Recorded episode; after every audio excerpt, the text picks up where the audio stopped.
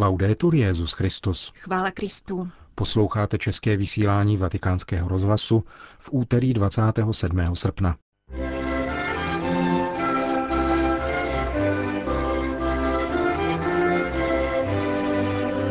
Papež bude zítra večer v římské bazilice svatého Augustina slavit Eucharistii u příležitosti zahájení generální kapituly řádu Augustiniánů. Minulou neděli uplynulo pět let od pogromu na křesťany v indickém státě Orisa. A na závěr další část cyklu reflexí nad katechismem katolické církve Víra je ze slyšení. Hezký poslech přejí Jana Gruberová a Milan Glázer.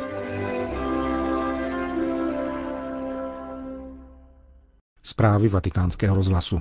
Vatikán. Papež František se ve středu 28. srpna, tedy na svátek svatého Augustina, zúčastní zahájení generální kapituly řádu Augustiniánů. Spolu s jejími účastníky bude zítra v 18 hodin večer v Bazilice svatého Augustína slavit mši svatou. Augustiniáni vznikli roku 1244 rozhodnutím papeže Inocence IV., který sjednotil několik tehdejších hřeholních komunit do oficiálně uznaného řádu poustevníků svatého Augustina. Jejich 92. generální převor otec Robert Prevo řekl vatikánskému rozhlasu vediamo come un grande dono alla Chiesa questo nuovo Papa, come abbiamo vissuto anche il dono del pontificato del Papa emerito Benedetto. V novém papeži spatřujeme velký dar pro církev, stejně jako jsme chápali pontifikát emeritního papeže Benedikta XVI., který církvi velkolepým a zásadním způsobem tlumočil učení svatého Augustína. Nový papež převzal určité prvky Benediktova pontifikátu v jiném stylu a nadále přináší božímu lidu poselství Evangelia. Svou lidskostí, blízkostí, velkou láskou, soucítěním a milosedenstvím činí z Evangelia živé poselství. Pro nás je tento nový papež a celé jeho poselství velkým darem, ale také velkou výzvou.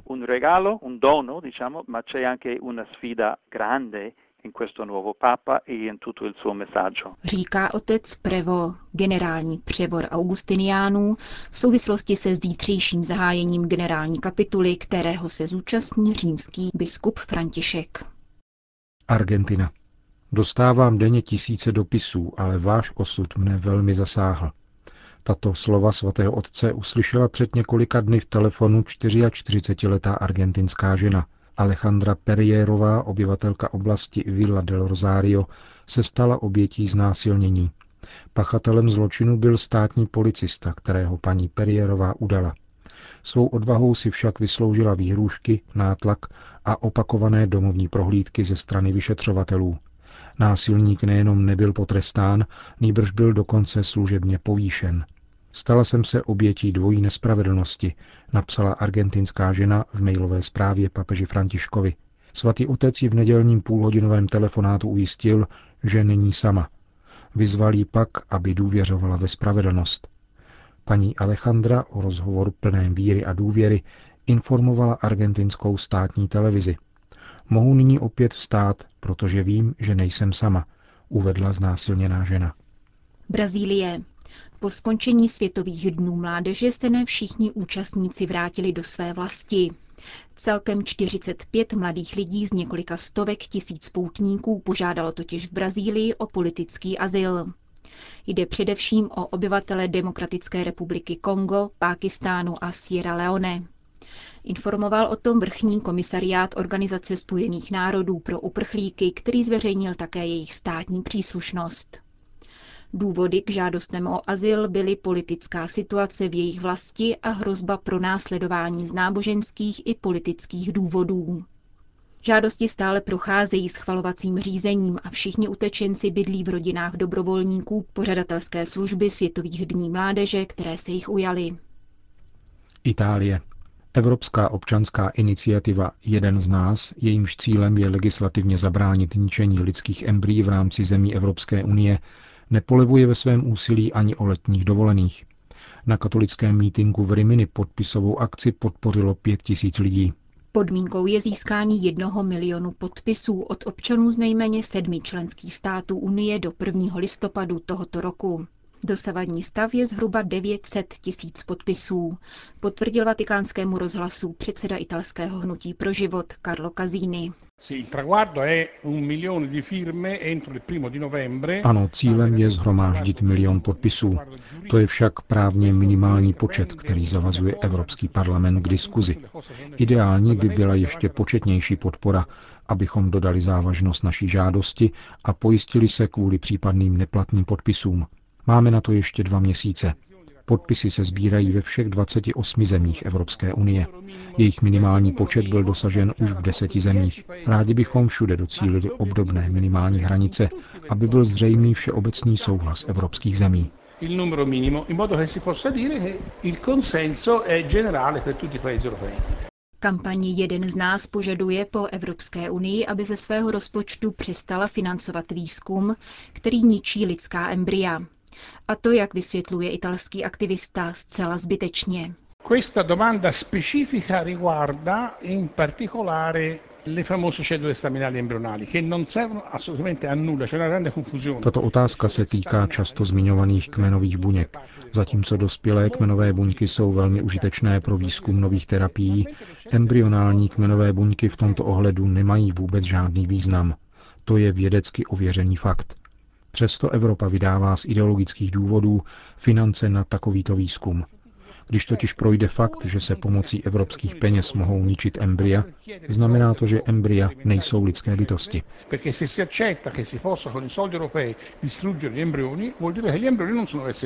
Vysvětluje Karlo Kazíny. Česká republika oproti svým sousedům zatím v internetové podpisové akci nedosáhla požadované národní hranice 9 tisíc podpisů.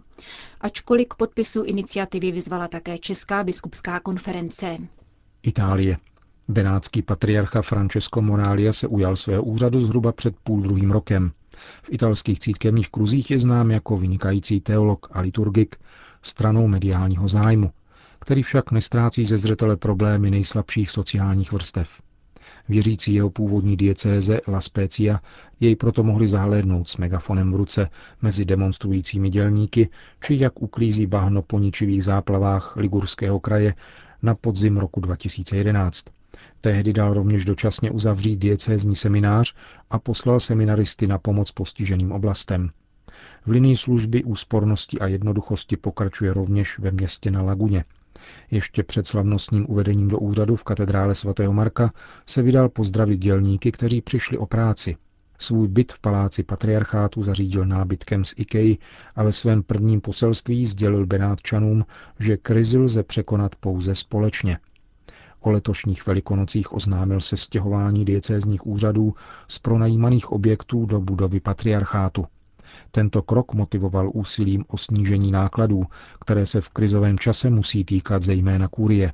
Nejnovějším krokem benátského patriarchy je pak podpis dekretu, kterým v souladu s kanonickými normami odnímá titul Monsignor tam, kde jeho nositeli nebyl udělen přímo papežem, nýbrž používá se automaticky pro členy kurie. Kaplanem nebo prelátem jeho svatosti jmenuje pouze svatý otec, zdůraznil benátský patriarcha na nedávném zasedání kurie, spojeném s novými jmenováními. Kůrie není privilegiem, nýbrž místem služby, zároveň není samoučelná, nýbrž je prostředkem vedoucím k cíli. A tím je vždy dobroduší, vyzdvihl arcibiskup Monália. Indie. Za mučedníky víry označil kardinál Oswald Gracias křesťany, kteří byli před pěti lety zabiti v indickém státě Orisa během pogromu způsobeného hinduistickými fanatiky. Zahynulo více než 100 lidí, bylo zničeno několik tisíc domů a přes 300 kostelů. Mnoho žen, zvláště řeholních sester, bylo brutálně znásilňováno, často před očima přihlížejících policistů. I přes šířící se násilí křesťané tehdy odmítali podpisovat fundamentalisty vnucovaná prohlášení o zřeknutí se Krista a přestupu na hinduismus. Mnoho z nich za to zaplatilo životem. Jsem ohromen vírou těchto lidí a jejich důvěrou, kterou vkládají v Boha přes všechna tato protivenství, říká kardinál Gracias. Arcibiskup Bombaje navštívil některé rodiny, které byly před pěti lety stiženy pro následováním.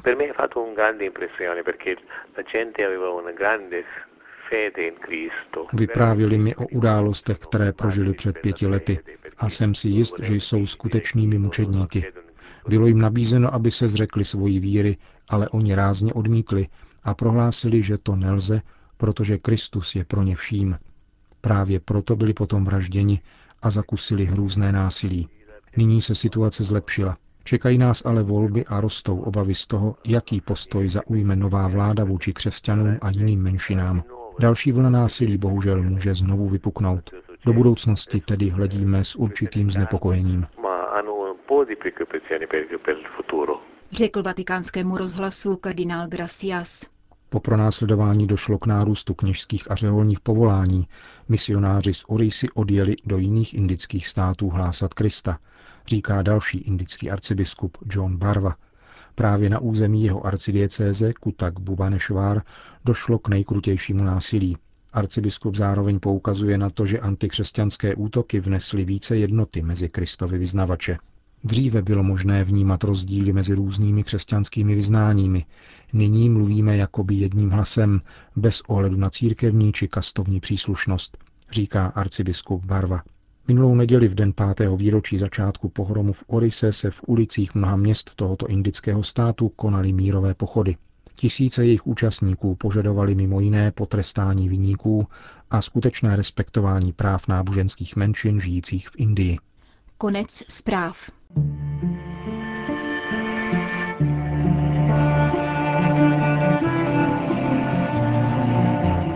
Víra je ze slyšení. Cyklus reflexí nad katechismem katolické církve.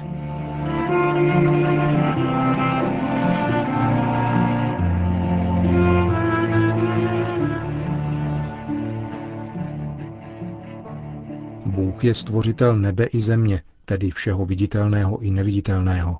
Kniha Genesis vypráví o stvoření materiálního světa. Je to samozřejmě symbolické zobrazení sedmi dní, které nám odhaluje nikoli v kosmologické důkazy či dějiny přírodních věd, nýbrž teologické pravdy týkající se naší spásy. Katechismus tyto pravdy vypočítává. Neexistuje nic, co by nevděčilo za svou existenci Bohu stvořiteli. Každý tvor je svým vlastním způsobem dobrý a dokonalý. Vzájemná závislost tvorů je boží záměr. Člověk je vrcholem díla stvoření. Sedmý den Bůh posvětil. Ve výkladu knihy Genesis o stvoření se jako refrén opakuje věta a viděl Bůh, že je to dobré. Znamená to, že různí tvorové jsou každý svým způsobem odleskem boží dobroty. Proto má každý člověk respektovat dobrotu, která je vlastní každému stvoření, aby se vyhnul nezřízenému užívání věcí, které pohrdá stvořitelem. Čteme v katechismu. Tato úcta se však nezhoduje s ekologistickými ideologiemi, které se dnes šíří. Svatý Ignác z Loyoli ve svých duchovních cvičeních uvádí východisko, které dobře vyjadřuje smysl stvoření. Člověk je stvořen, aby chválil Boha, našeho pána, vzdával mu úctu a sloužil mu a takto spasil svou duši. Ostatní věci na světě jsou stvořeny pro člověka a aby mu pomáhali k dosažení cíle, pro který je stvořen. Ostatní věci nám tedy mohou pomoci, abychom dosáhli Boha. Můžeme k němu dospět například skrze krásu, která je odleskem boží slávy. Stvořená i nestvořená, tedy božská krása, se dokonale spojily v Ježíši Kristu. Kontemplujme tedy Kristovu tvář, viditelnou v evangelích, aby nám odkryla tajemství vesmíru.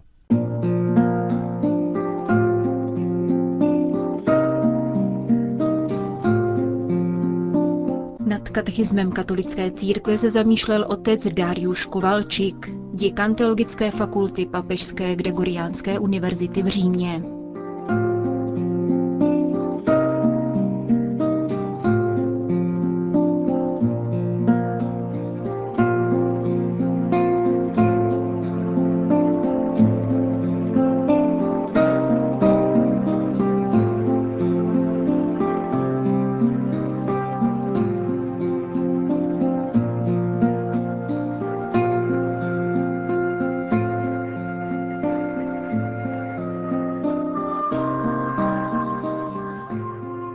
České vysílání vatikánského rozhlasu. Chvála Kristu. Laudetur Jezus Christus.